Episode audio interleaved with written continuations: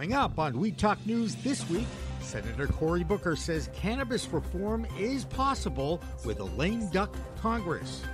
Trulieve issues a statement about their workplace accident in Holyoke, Massachusetts. And yes, weed is on the ballot in just two weeks, and five states will leave it to their voters to legalize. Germany gives the green light for legalization of cannabis in that European nation. All that and coast to coast cannabis news reports on Weed Talk News next. We are Pro Cannabis Media.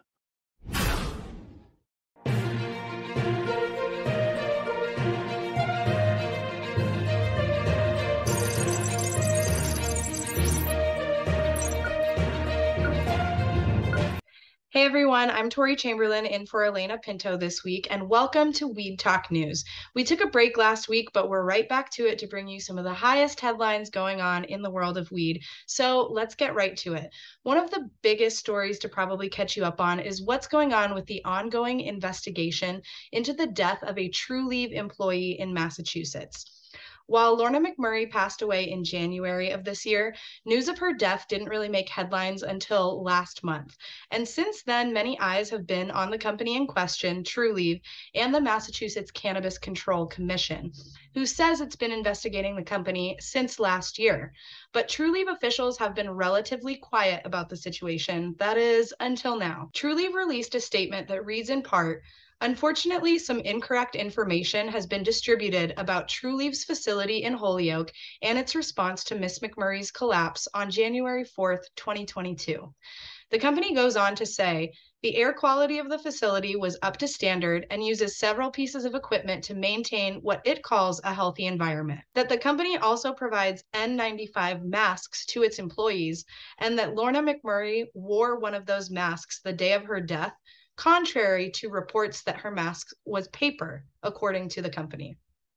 And even more in depth, Trulieve says that Lorna was working in a pre roll area, not a flower grinding room. They also say Lorna reported that she wasn't feeling well at work that day and was told she could go home, but instead opted to remain at work. The company says the opposite was falsely reported when the news first broke. Trulieve goes on to say it looks forward to working with OSHA and the Massachusetts CCC to establish new best practices, and we'll have to wait and see just what those new practices will be. Right now, it looks like all eyes are on the Cannabis Control Commission, which, due to state law, says there's not a lot of information it can release about the investigation into Trulieve at this time.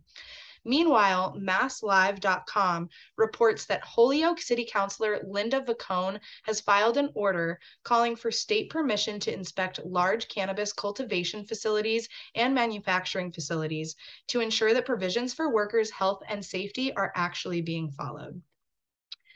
Now, over on Capitol Hill, Senator Cory Booker says Congress has a quote, good shot of passing some kind of cannabis reform measures during the upcoming lame duck session, which will follow the November midterm election. In an interview with NJ.com, Booker says that congressional leaders are engaged in what he calls, quote, active negotiations over a package of proposals that could include banking and justice reform on some level. And speaking of the midterm election, we're just a few weeks away from that now and the crucial polling date. Five states will be deciding whether or not to legalize cannabis for adult use. They include Arkansas, Maryland, North and South Dakota, and as we've been reporting, Missouri. Over the pond, Europe is getting a little bit greener. Federal officials in Germany say they've officially approved a plan to legalize cannabis nationwide. But they also say the final decision depends on whether international and European policy is actually going to allow it to happen. Our new European correspondent, Lex Pelger, has the story. Hello, I'm Lex Pelger of White Whale Creations, and for Weed Talk News, this is a European cannabis report. The big news is that Germany is going legal. After a report was leaked last week, the government confirmed that indeed next year it will be adult use cannabis in Germany, the EU's largest market. People will be allowed to have up to 30 grams regardless of their source, but legal cannabis will be bought from dispensaries and pharmacies. You will also be allowed to grow up to three plants on your own. They will not allow any advertising, and the legal limit may be 18, it may be 21 but people will not be prosecuted anymore for things that were illegal and are now legal. All of this is great news because this trend setting nation, and this will be great for businesses and for patients in Germany. In France, a lawmaker filed a bill to legalize cannabis through the taxation system. This is unlikely to pass, but is a sign of opening in the most regressive of the major European powers. France does have a medical program, but it's very small and it's a pilot program. They're even very aggressive on CBD and try to get it banned at the EU level. So there's a small sign of opening in France. In Luxembourg, after complaints from patients led to a review, the health minister confirmed that cannabis will still only be sold from pharmacies located inside hospitals and not other pharmacies across the country. Despite this inconvenience, he says it's necessary to keep a proper control on cannabis. I'm Lex Pelger, and this was the European Cannabis Report for Weed Talk News. To hear more on the science side, follow my free weekly newsletter, Cannabinoids and the People. Back in the U.S. Capitol, White House drug czar and director of the Office of National Drug Control Policy, Rahul Gupta, is solidifying his support for scientific research behind cannabis. During an interview with the Washington Post, Gupta was asked about when the federal scheduling of cannabis will be reviewed, to which he only replied, expeditiously. But he did double down on the need for more scientific research that could come along with that rescheduling or descheduling change. We know that there have been documented and clearly data is behind certain medical uses for cannabis. We also know at the same time that there's plenty of evidence that when we talk about children and their growing brain, uh, use marijuana does impact negatively in terms of your areas of where they're emotion and learning and decision making all those get impacted as well. So just as a, any substance for growing brain isn't good it isn't good uh, for for children and adolescents as well. But that doesn't nullify the the medical benefits that have been documented in science over the years. And a lot of this is developing science. I mean uh, there's been bans on marijuana and that's resulted in a deficiency of literature and science and scientific research behind it. So I'm glad that we're able to see more science develop so we will get to closer to the truth that we can. Uh, to me, as a scientist, it's really important to know, hey, what are the effects, both good and bad, so we can make good, sound policy based on that data. And big news for another Canadian company, Ontario based Canopy Growth says it's planning to consolidate its U.S. assets into a new holding company in order to speed up its entry into the U.S. legal market. But MJ Biz Daily is reporting the NASDAQ is objecting to that idea. Deborah Borchardt has all the details in this week's Green Market Report. This is the business update from the Green Market Report. This week, Canopy Growth surprised the markets with news that it was creating a Canopy holding company for its U.S. properties. The Canadian company had options to acquire some American cannabis companies like Acreage Holdings and Wana Brands, but those deals weren't supposed to happen until cannabis was federally legalized. Now it seems Canopy has decided not to wait until that happens. The question, though, is whether NASDAQ will allow the company to continue to trade on its exchange, and so far it looks like they aren't on board with Canopy's plans. The SEC has been busy this week with bad actors in the cannabis industry. Cronos Group settled with the SEC for some accounting errors. The company agreed to pay over $1.3 million as a settlement, and their accountant was also fined and barred from serving in that capacity for the next three years. The SEC also addressed false statements at New Age Beverage and missing financial documents from Canawake. And finally, Verano is being sued by Goodness Growth over the company's decision to walk away from the planned acquisition. In addition to that, Verano has refinanced its debt and pushed out its maturity dates. The company's also going to lean harder on debt secured by its real estate holdings. I'm Deborah Borchardt, and this has been the business update from the Green Market Report for Weed Talk News. In another big cannabis change, leadership is shifting at the Council for Federal Cannabis Regulation. Cannabis Business Times reports that veteran industry executive and investment expert Deborah Johnson will take the reins of the council as interim executive director Sarah Chase takes on a new position. The CFCR is recognized as a leading voice with the FDA as the agency works to develop a regulatory framework for cannabis products all across the board. And back in Washington, D.C., local lawmakers there have approved a bill that would significantly reshape the district's medical marijuana program. And this is all according to Marijuana Moment. It would include eliminating licensing caps for medical marijuana businesses, which is huge, promoting social equity in the industry, and creating new regulated business categories such as on site consumption facilities and even cannabis cooking classes. The bill would also permanently codify a temporary current law that allows adults to self certify themselves as patients, which is also really cool. Now, also on the East Coast, a final version of a medical cannabis law in Pennsylvania is now ready to go. And our Pennsylvania correspondent, Claudia Post, has a closer look at that. I'm Claudia Post from Scarlet Express, and I'm here in the Keystone State, Pennsylvania, reporting for Weed Talk News. From the final version of Pennsylvania's medical marijuana law, patients will get safer products and better service at dispensaries. However, growers and processors predict production headaches and delays and possibly higher prices. One of the best pieces of news for patients is a requirement that medical marijuana dispensaries must have a pharmacist available either on site or remotely during all business hours. Patients were frustrated because they couldn't get answers to questions about which products to use, which is best for them, and of course, the appropriate dose.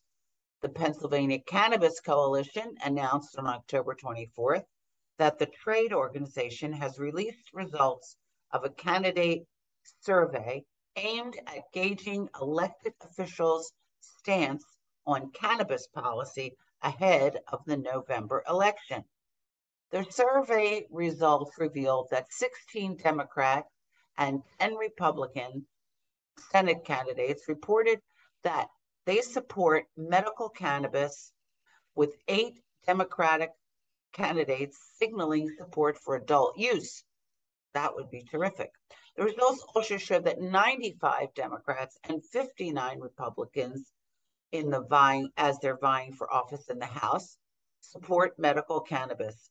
Several Republican legislators who weren't supportive of the state's cannabis program at its inception are now supportive for the reason that the industry can generate billions in revenue.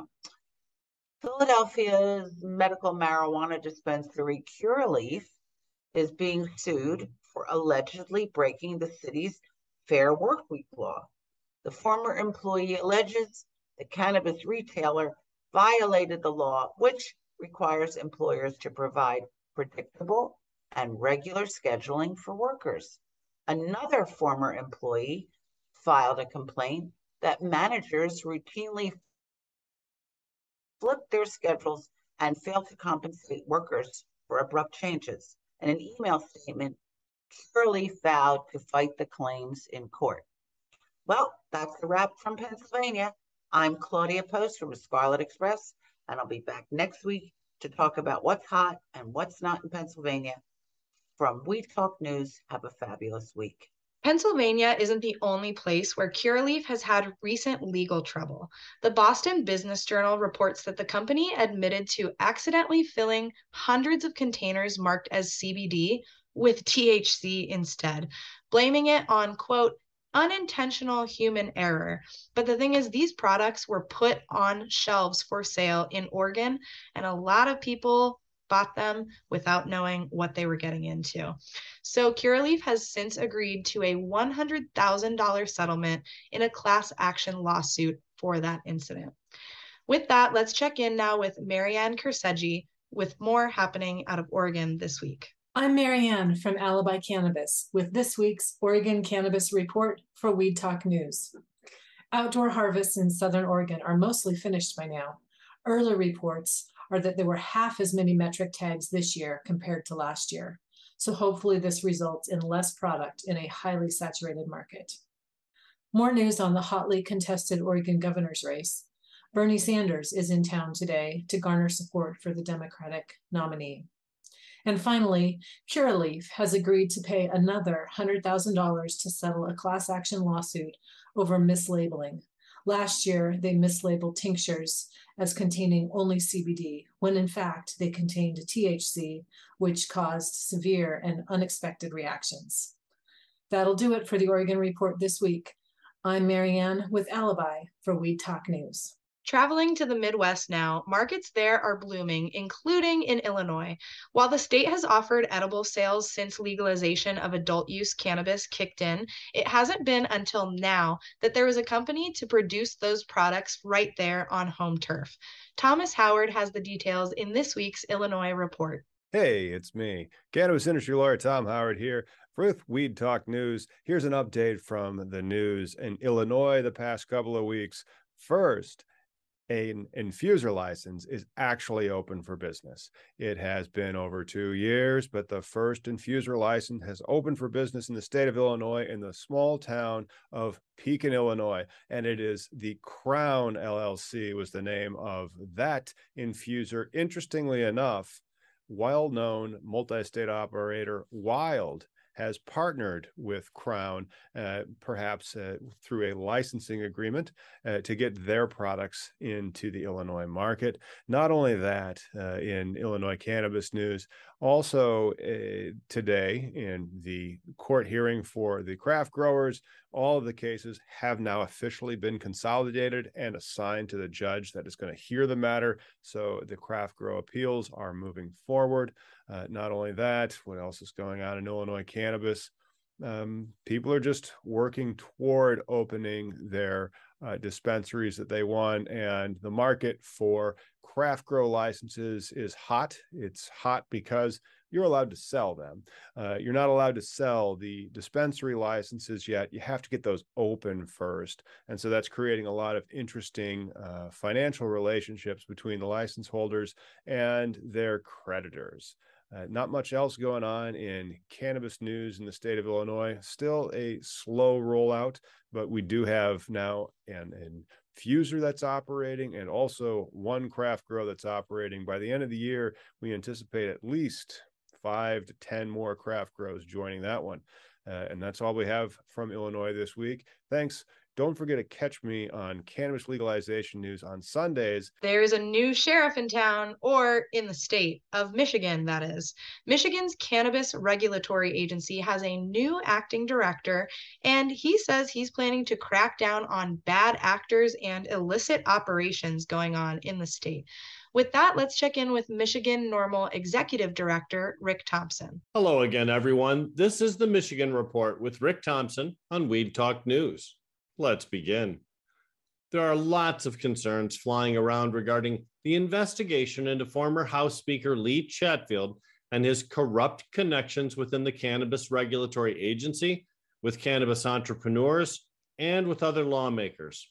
Chatfield seemingly used his influence to secure jobs for his relatives, three of them at a single cannabis company in Ann Arbor, and it initially appears his corrupt influence was felt in the drafting of legislation. The timing of certain actions looked to have been coordinated between congressional Republicans, the MCMA, and actors within the state government. The too close relationship between lobbyists who work for the state's largest cannabis industry players and those who are in charge of the cannabis program in the state has already been scrutinized by investigators and since their investigation seems to be continuing forward in that direction, it seems like there's some fire where we can see some smoke. Now, who will be snagged in this investigation? Who gave more than a reasonable amount of attention to the influence peddlers in the legislature? If justice is to be done, let the investigation be a full, fair, and exhaustive process, and let all the facts be published and available for we, the people, to evaluate and draw conclusions from. Well, the new director of the Cannabis Regulatory Agency, Brian Hanna, had an important press conference this week in which he stated his goal of eliminating any illegal sourcing of cannabis within Michigan's regulated industry. Mr. Hanna has already stated his short term 90 day goals which include reasonable and necessary steps toward eliminating the cheats and liars within the regulated marketplace. Here's one quote from the press release If there's anybody cutting corners or cheating, we want to expose that and take a strong enforcement approach on that, per Director Hanna. Prior to Hanna taking the top spot at the CRA, the agency's budget was increased by $2 million in the current fiscal year. And the agency has hired 10 additional employees. Hanna said the extra staff was dedicated to weeding out the instances of illicit product making it into the regulated marketplace. These actions come at a time of great contradiction, where pricing is falling faster than Kanye's career, supply is oversaturating the market, and questions of how and why this is happening are being asked by those both within and outside of the regulated marketplace. If Hanna's efforts pay off and the bad actors in the market are identified, we all hope that enforcement actions will occur much faster than the 17 months it took to reach a penalty agreement with House of Mary Jane, which was a Detroit retailer busted with bags of unregulated product on their premises. Stopping the cheats is a reasonable and worthy place to put the CRA's enforcement efforts. I do hope to be able to report on more successful interdictions of illegal activity surrounding the regulated cannabis industry during future episodes of the Michigan Report. Well, Detroit's past overdependence on raiding cannabis operations has finally been exposed, and it came by the city's annual financial report. Now, the difference is a shocking one. In 2012, the city reported making drug raids at a rate of 3,462 in a single fiscal year. You know, that's about 10 raids each and every day. I can tell you, as someone who was involved in the industry during 2012, the Detroit Police Department made raids which never resulted in any official paperwork, including raids into Oakland, Macomb, and Genesee counties. Now let's fast forward to 2021, just 10 years later, and the number of drug raids has dropped to 186, which is an average of about one raid every two days. Now, why such a sharp decline? because Detroit's not raiding cannabis operations anymore, according to the Detroit Police Department spokesperson. There has never been a more sharp piece of evidence illustrating the over policing of cannabis in Michigan than the statistics provided by the city of Detroit. And over policing is the right way to describe how Detroit and other large cities have given too much attention to cannabis, a substance which causes no deaths and is rarely, if ever, associated with violence. Contrast that to the crime statistics reported by the DPD itself, which includes three out of 10 Detroiters were the victim of a crime last year. Murders are up by more than 4%, and the number of innocent youth being killed or injured by gun violence is at an all time high. Well, methamphetamine, fentanyl, cocaine, and heroin are all present in every major city in the state and in most minor towns and villages too. So here's hoping other municipal police departments follow Detroit's lead and stand down on both rating and caring about those people who cultivate or use cannabis for personal benefit.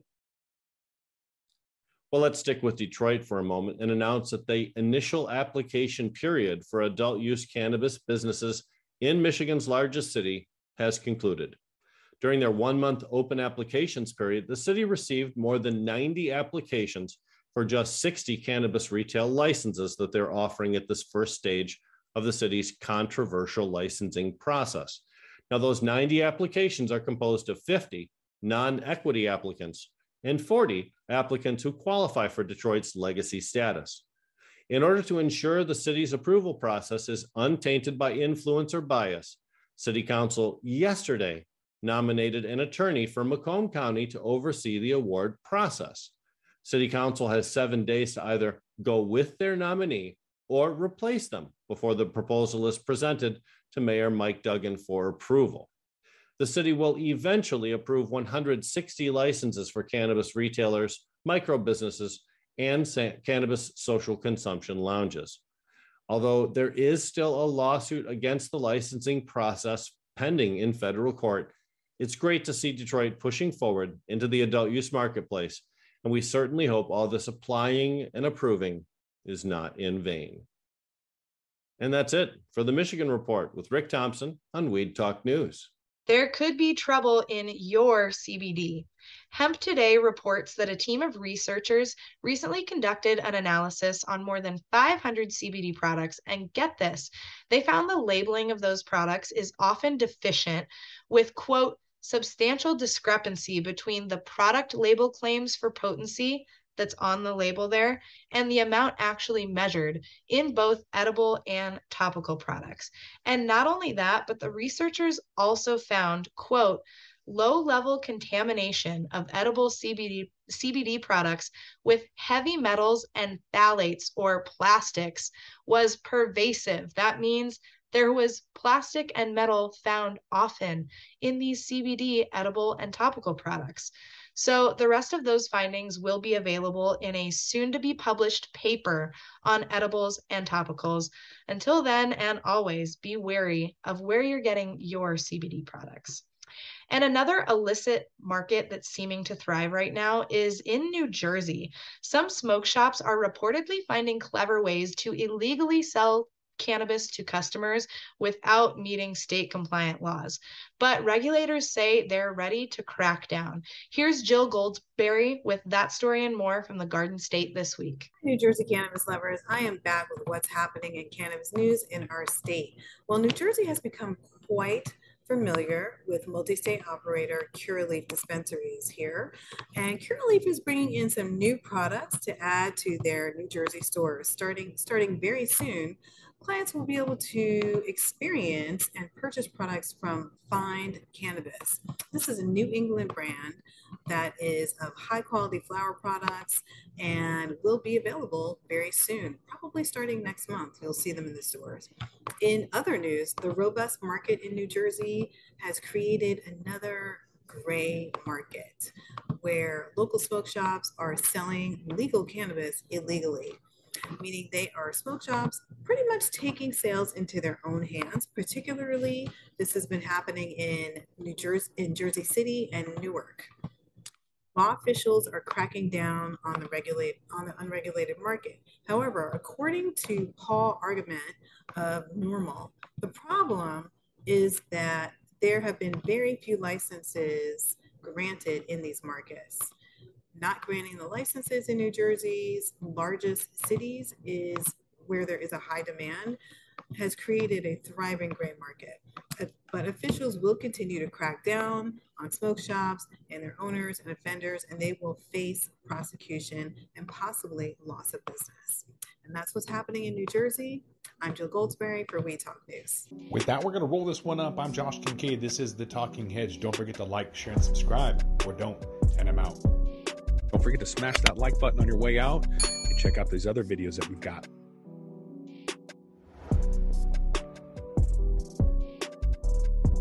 Thanks for listening to today's show. To check out more great cannabis podcasts, go to podconnects.com. Here's a preview of one of our other shows. Hey there, my name is Leah Babrudi, and I'm the founder and host of Chicks podcast, where I discuss cannabis, psychedelics, and other natural medicines. I not only interview people who use them as treatment for different conditions, but also the entrepreneurs who share their knowledge on how they built their businesses. If this sounds interesting to you, give my show a listen. I'm sure you'll learn something that'll surprise you.